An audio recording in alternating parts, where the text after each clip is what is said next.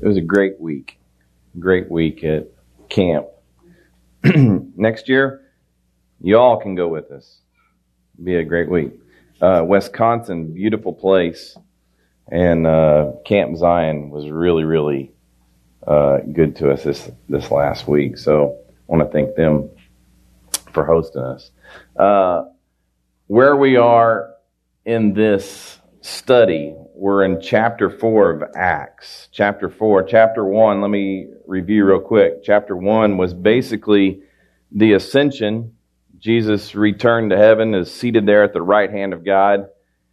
Guess what? We're in Jesus and Jesus is in us, so we're seated at the right hand of God right now. I know you're sitting here in pinheads, but somehow, some way, we're already seated there in the heavens with your dad. All right. Second chapter was the Spirit indwelled the believers, those that believed that Jesus was the Son of God, that He came as the Messiah, that He came and brought forgiveness for all sin, past, present, and future. The Spirit came and dwelled inside of the believers for the very first time. It had never happened before that. The Spirit had been there, been around, been upon, but never dwelt inside. And then last week, chapter 3, Peter and John went to the temple and they saw this man that had been laying there for some 40 years. 40 years, you learn in today's chapter. And because of his faith, he was lame and he was healed. He was healed immediately. He got up like the priest and everybody else, all the Jews had gone in and gone in and gone in every year, every day, and given to this man as an act of charity. And they all knew who this man was, that he was lame, sitting there. And now he had been healed and he was able to get up and go into the court of the Jews. And he was able to worship God is pretty phenomenal. So now Peter and John are in the hot seat. We get to chapter 4. Chapter 4, and here's what it says in chapter 4. When they were speaking to the people, when they were speaking to the people, Peter was in the midst of preaching a message. As we ended chapter 3, he's delivering this message and now all of a sudden he's interrupt, interrupted. They stop him in the middle of his message. I look at the word too, it says they. Last week I kind of referred to as Peter did all of the talking, but it sounds like John was talking as well. That they both were delivering the gospel message.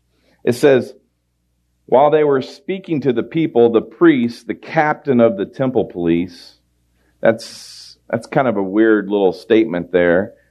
But the actual term there is Sagan, and Sagan had an extensive duty. The Sagans were the ones that actually were second in command to the high priest. The high priest was the one that everybody looked up to, had all the answers, made all the sacrifices, but the Sagan was typically the person that was his right hand man and probably was the next one in line to become the high priest which means that he was probably a Levite. He had extensive duties. He's the one that had to make sure everything was set up right. He had made sure that everything went right in the court. If there was any problems, any issues, he was the one that dealt with them, and he even had the authority to arrest people. He had that much power. But he was the second in command, and says, now it says, they came together, the priest, the captain of the temple police, and the Sadducees, confronted them, Peter and John, because they were annoyed that they were teaching the people and proclaiming in Jesus the resurrection of the dead. Why would they be annoyed? The key word there would be the Sadducees. The Pharisees and the Sadducees were two different groups of people. The Sadducees were those that, that pretty much uh, ran the temple there. They, they represented a, more of a conservative viewpoint than the Pharisees did. The Pharisees were always taking the law and stretching it and make it work for them. But the Sadducees, they, they were very strict. And now uh, they rejected this oral tradition that the Pharisees considered as part of the Torah and part of the Pentateuch. They were always adding to it, but the Sadducees said, this is it. The Torah is it. The first, the Pentateuch being the first five books. Genesis, Exodus, Leviticus, Numbers, Deuteronomy. That's it. We're not adding to it. Very legalistic. They also considered the concepts of demons and angels and the resurrection and afterlife as invalid. That life just ended. Now, that doesn't make sense to me. You believe in God, but you just believe that life comes to an end. It's kind of crazy, but they definitely didn't believe in the resurrection. Jesus has re- risen from the dead. He's returned and he's walking among the people, eating with his disciples, healing people, preaching, and then he ascends into heaven. And now Peter and John are saying, this is exactly what happened. The Sadducees are totally opposed to this. They're totally opposed to it. And this is why they want it to stop. Verse 3 it says, So they seized them, Peter and John, and took them into custody, custody until the next day, since it was already evening. They were not really disturbed at the apostles' teachings, I don't believe. You think about this. The only disturbance that had really occurred during that time was Jesus himself. No one was really, there's no record in the scripture that anybody was really opposed to all the Christians that were following Jesus. It's just they were opposed to Jesus. They knew that Jesus was creating a stirring and he was the central focus. And so he was the one that they went after. He was the one that they went after, and so all the other Christians were left alone. Now all of a sudden, it's changed. Now they're starting to look at the Christians because we saw in Acts chapter 2 how many believed? Said 3,000 were added to their number. All of a sudden, this little cult group was beginning to grow and they were becoming concerned. They weren't really disturbed about what the apostles were teaching, they were most likely offended that they were teaching. We're supposed to be the ones that are teachers, not you. Who, are you to come in here and to like take over our job? This is our job. The Pharisees, the Sadducees, the high priest, we're the ones that do the ten- teaching in the temple, not you. Said in verse 4 but many of those who heard the message believed, and the number of men, the number of men, that's right, in biblical times, when they counted the group, they only counted the men. The number of men came to about 5,000. So you had 3,000 in chapter 2, you've got 5,000 in chapter 4. And that's just men. That's not including women or children. Verse 5, it says, The next day, their rulers, elders, and scribes assembled in Jerusalem. Peter and John stayed in prison overnight. Now comes their trial the next day. It says, assembled in Jerusalem with Annas the high priest, Caiaphas, wait, I thought Caiaphas was the high priest. We had this discussion back when we were talking about the trials of Jesus, if you remember right. Annas was the high priest of the Jews, but he was deposed by the Romans, and they made Caiaphas, his son in law, the new high priest. So the Romans recognized Caiaphas as the high priest, but the Jews, because Annas was still alive, recognized him as the high priest. So now you've really got two high priests that are there. John and Alexander, they may have been in line to be priests, but it doesn't exactly say. There's no mention. Jonathan actually was uh, a son of Caiaphas, and Alexander is not even mentioned again. It says, and all the members of the high priest family. Verse 7, it says, after they had Peter and John stand before him, they began to question them. By what power or in what name have you done this? You know that they're hoping that they would say Beelzebub, and then they could just be done with them. They're really looking for an answer here. Their question was legal. It was a legal question, but they did everything that they could to avoid talking about what had just occurred, which was what? Peter and John just healed a lame man in front of the whole public view. Everybody in the temple knew this man that sat there for 40 years and couldn't walk. And now he's up dancing in the court, praising God and everything else. It's kind of going around the temple. And they asked this question. They never referred to the healing. They said, Who did this? And what name did you do this? They never talk about the actual healing of the lame man. In verse 8 it says, Then Peter was filled with the Holy Spirit and said to them, Wait, I thought that happened in chapter 2. Yes, in chapter 2 they were filled with the Spirit, but now there's times, look, I've been at camp with uh, teenagers all week long. And I drove, I don't know, what did we drive? Nine, ten hours yesterday. Drove the van back. Had to get everything unpacked, get home. I'm tired. I got up this morning preparing for this and was preparing for it during the week. I taught several times during the week. I'm tired. But right now, literally, I stood back there today and go, Lord, if this is going to be done today, if I'm just going to be nice to people today, it's going to have to be you in me that does that. I, I need a filling. I know you're in me. I just need to be filled up because you're going to have to do this. So literally to be able to teach, to be filled by the Spirit. The Holy, he was saying the Holy Spirit was telling Peter what to say. Rulers of the people and elders, if we're being examined today about a good deed done to a disabled man, by what means was he healed? Hey, look, they're not going to talk about the healing, but what does Peter do? I, I'm going to go straight to the healing because everybody saw that. Is this what you're talking about? You want to know who did this right here? Who got this man to get up, walk, to stand up, and start praising God? Is that what you're asking? Let's clarify because you're obviously not saying it.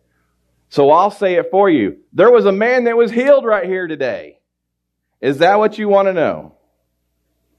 He says in verse 10, Let it be known to all of you and to all the people of Israel that by the name of Jesus Christ of Nazareth, whom you crucified, and whom God raised from the dead, by him this man right here is standing here before you healthy. You want to know? It's Jesus. The same man that just 50, 60 days ago you put on the cross and crucified. That's who healed this man. Not me, not John, Jesus. You asked, now you know. I'm telling you. And then what does he do? He goes back and he quotes this verse out of Psalm. Why does he do that? Because they, the Pharisees, the Sadducees, have the whole Old Testament memorized. So let me use a prophecy that was stated by David in the book of Psalm and remind you of what's going on here. And he says this, a verse that you're very familiar with. This, Jesus, he says his name again, this, Jesus, is the stone rejected by you builders, which has become the cornerstone. That's Psalm 118, verse 22. You rejected the cornerstone. You're the builders. Your response, you know this verse. You know this verse. Now I am pinning it to you. He made it very clear that Jesus was the stone that they were rejecting. Now the cornerstone. I almost made Big John come up here because he's the construction guy. But a cornerstone was an important piece of the building. The cornerstone was the stone in the new building that was laid very first, and everything was built around it. It was the foundational stone that everything that connected everything, especially like two walls. It would align two walls. Maybe even one of the greatest architectural designs. You know those overhangs that they had? Watch, I'll show you this. Pop this up. Do we have it? Oh, look at that. This is me actually in Caesarea Philippi. You see that archway those Romans created right there? That middle stone at the very top, they would put all these stones together, then they would drop that last middle stone in there, and it would wedge in there, and it would keep that archway there. A cornerstone.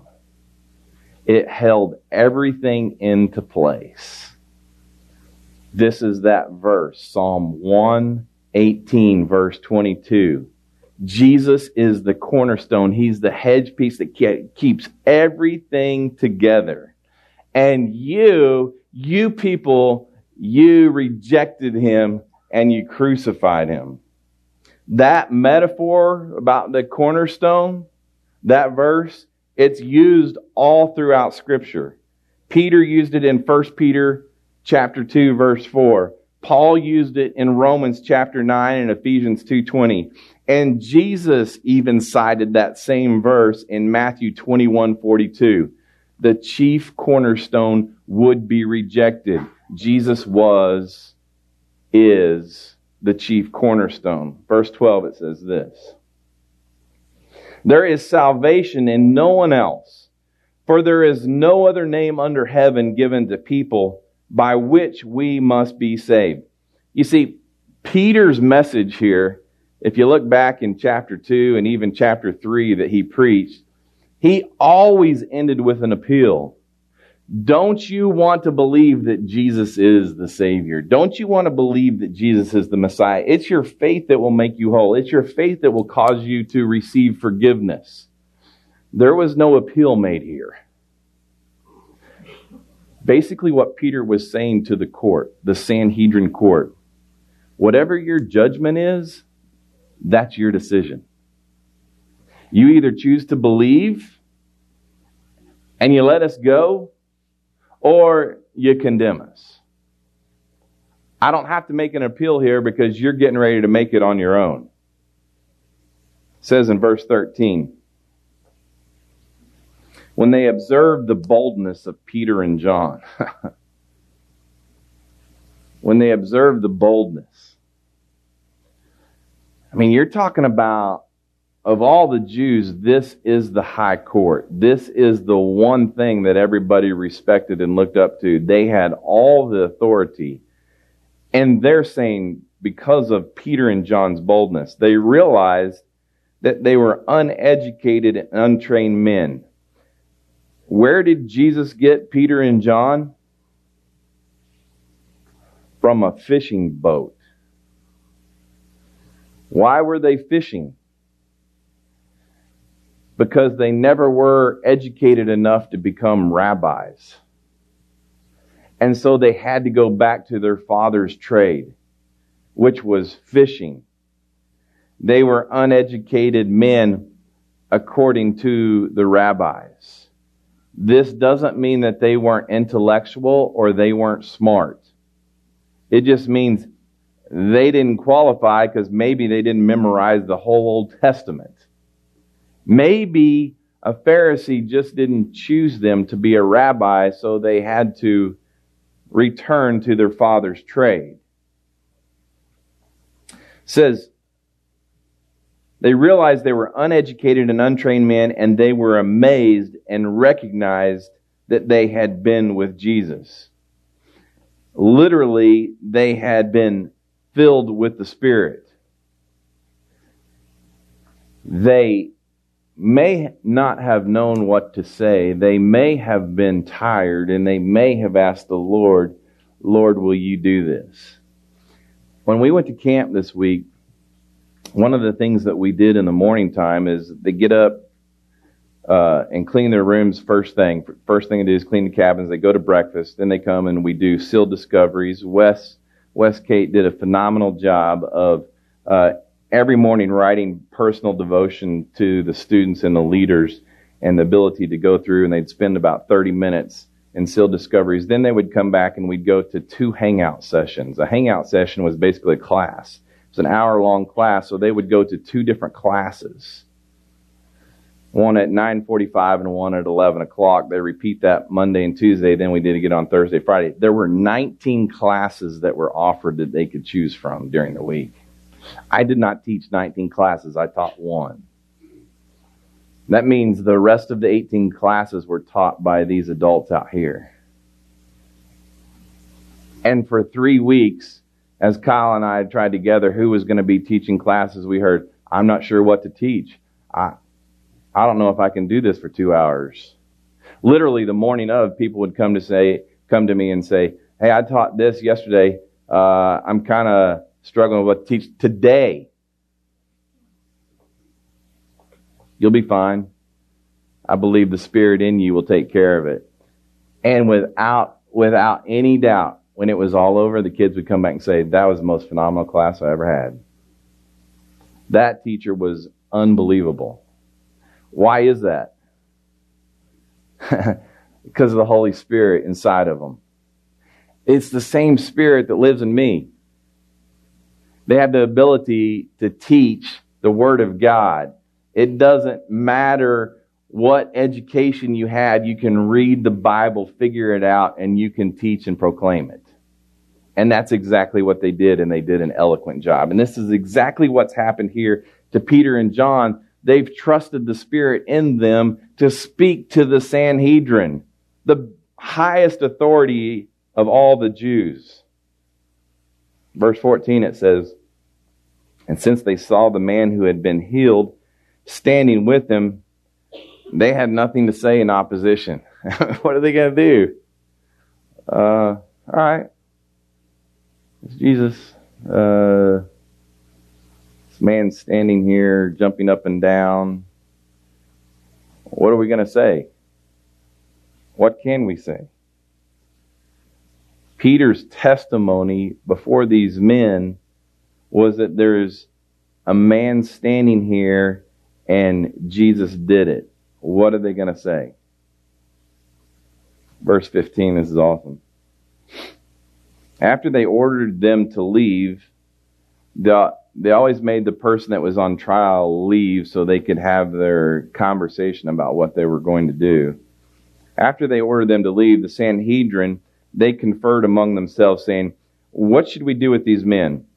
For an obvious sign has been done through them, clear to everyone living in Jerusalem. Everybody's seen this happen. And we can't deny it. But so that's so that this doesn't spread any further among the people, let's threaten them. that's funny. Let's just threaten them. Let's scare them. Wait, they recognize Peter and John's boldness and now you're going to threaten them? With what? Let's threaten them against speaking to anyone in this name again. They can't even say Jesus' name. They were totally at a loss in this instance. They had no charge to lay upon them. If they accused these people, Peter and John, of a crime when there wasn't a crime, they know they know that the crowd is growing. It went from 3,000, 5,000 more, it's up to 8,000. These men are becoming popular, and if we punish them, uh, they could be upset with us. So all we can do is threaten them. Verse 18. So they called for them back in. Please come back in. And ordered them not to speak or teach at all in the name of Jesus. We don't want you to teach. We don't want you to mention Jesus. You're done. Just stop what you're doing and we'll let you go. Peter and John answered them. This is awesome. Whether it's right in the sight of God for us to listen to you rather than to God, You decide. For we are unable to stop speaking about what we have seen and heard. Look, if you don't want us to teach, one, that ain't going to happen. If you don't want to hear it, don't listen. Go somewhere else. But it's just natural for us to talk about Jesus. It's, you, you know, here's the great thing about this. You know who used that line first? About 300 years before them was Socrates. Peter knew that they were philosophers in that group. Peter knew that they were very smart, the Sanhedrin. Peter knew that they understood the words of Socrates. And so he took the words of Socrates and said, Hey, if it's good enough for Socrates, it's good enough for me. If you don't want to know about God, if you don't want to know about Jesus, just don't listen. But I'm going to continue to talk about God. There's nothing that I can do. It's what He called me to do.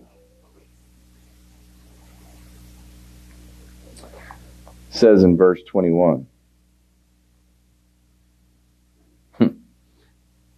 Uneducated man quoting Socrates. Verse 21 After threatening them further, they released them.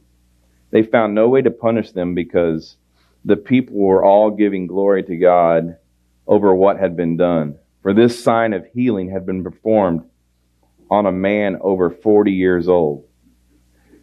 The council the Sanhedrin, they didn't want this gospel message to spread, and that's exactly what's happening.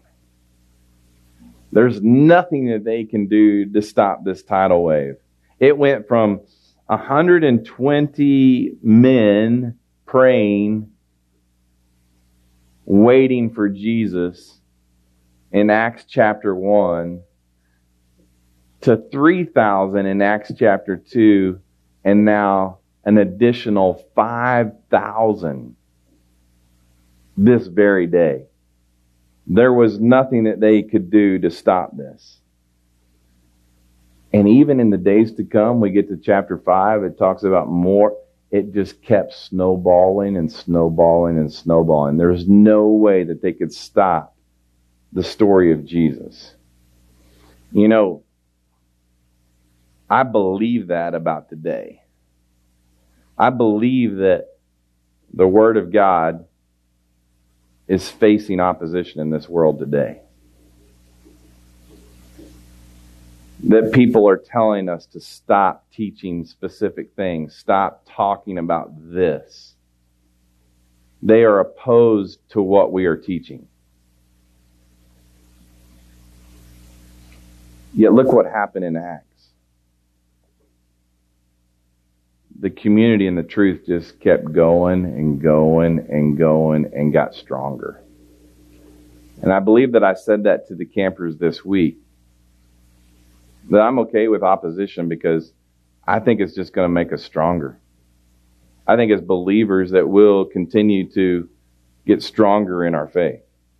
That the gospel message will continue. And then we wind down verse 23, it says, After they were released, they went to their own people and reported everything the chief priests and elders had said to them. they went back to the people that were praying for them. When they heard this, they raised their voices together to God and said, Master, you are the one who made the heaven, the earth, the sea, and everything in them. You said through the Holy Spirit by the mouth of our father David, your servant, this is Psalm chapter 2, verses 1 2. He says, Why do the Gentiles rage and the peoples plot futile things? The kings of the earth take their stand and the rulers assemble together against the Lord and against his Messiah. They're literally quoting the psalm right there as they pray. Verse 27, it says, For in fact, this city, both Herod and Pontius Pilate, with the Gentiles and the people of Israel assembled together against your holy servant Jesus, whom you anointed, to do whatever your hand and your will had predestined to take place. And now, Lord, consider their threats and grant your servants may speak your word with boldness. This is their prayer. You don't have to stop them. You don't have to stop their threats. You don't have to take them out of their leadership position. God, we're not asking you to control what's going on. We're just asking for more boldness for us. May we be able to stand up with truth. May we be able to represent you in the midst of the chaos that's being delivered to us. And now, Lord, consider their threats and grant your servants may speak your word with all boldness while you stretch out your hand for healing. And signs of wonders are performed through the name of your holy servant Jesus. When they had prayed, the place where they assembled was shaken. they prayed with boldness, and all of a sudden the place began to shake physically.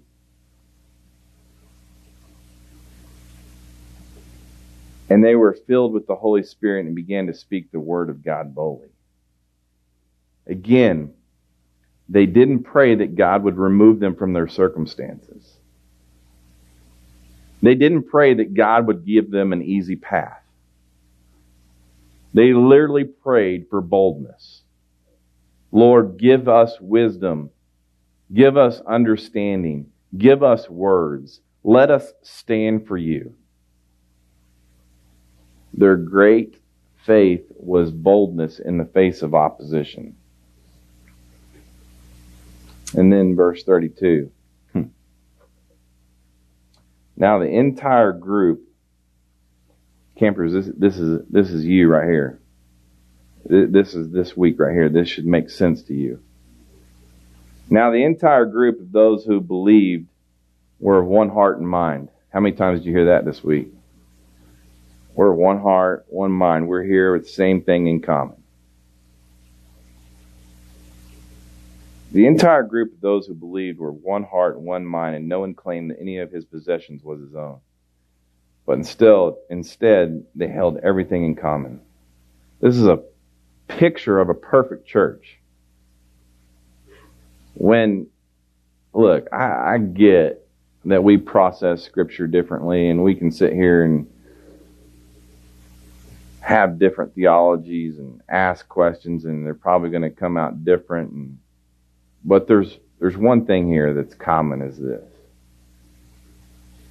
is that Jesus Christ is the son of God and he was crucified for the forgiveness of all of our sins, past, present, and future. He was buried. He rose again. The Spirit came and lives inside of us. And now, while we are here on earth, we have the opportunity as a fellowship, as a community, as a body of believers to be one in spirit, that being Jesus Christ and the Spirit lives in us, and we can have an abundant life here on earth. I don't have to wait till I die and get out of the chaos of this world, but I can have it right now in the midst of crisis in my life. I can have an abundant life knowing that the Spirit lives inside of me and He's going to give me all the boldness and the wisdom I need to speak and teach and to live. That's it.